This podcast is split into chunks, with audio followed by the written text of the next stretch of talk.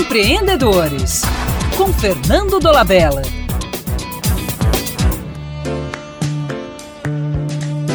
Estudiosos chamam a sociedade em que vivemos de mercadocêntrica, que significa uma visão de mundo contaminada pelo mercado. O dinheiro como símbolo de status, o ter acima do ser, o culto exagerado ao individualismo e ao racionalismo. Em oposição, propõe-se uma sociedade antropocêntrica, voltada para o ser humano ou biocêntrica, em que o respeito a todo tipo de vida é o valor máximo.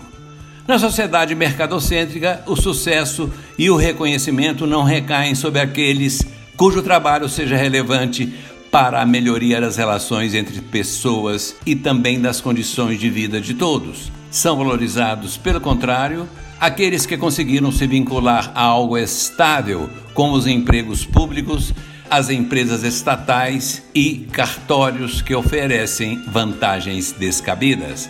E, claro, são respeitados os grandes rentistas, aqueles que possuem riquezas herdadas ou não que os permitem viver de rendimentos. Alguém poderá dizer: o empreendedorismo alimenta a sociedade mercadocêntrica. Isso não será verdade se houver a consciência de que só pode ser considerado empreendedor aquele que gera valor positivo para a coletividade. O empreendedor não é o amigo do rei que usufrui de benesses escandalosas. Sobre o tempo do império, ouvi a seguinte história em relação aos amigos do rei. Alguns cortesãos disseram a Dom João VI: Majestade, nós sustentamos a corte, mas não recebemos nada em troca. O nosso dinheiro está acabando.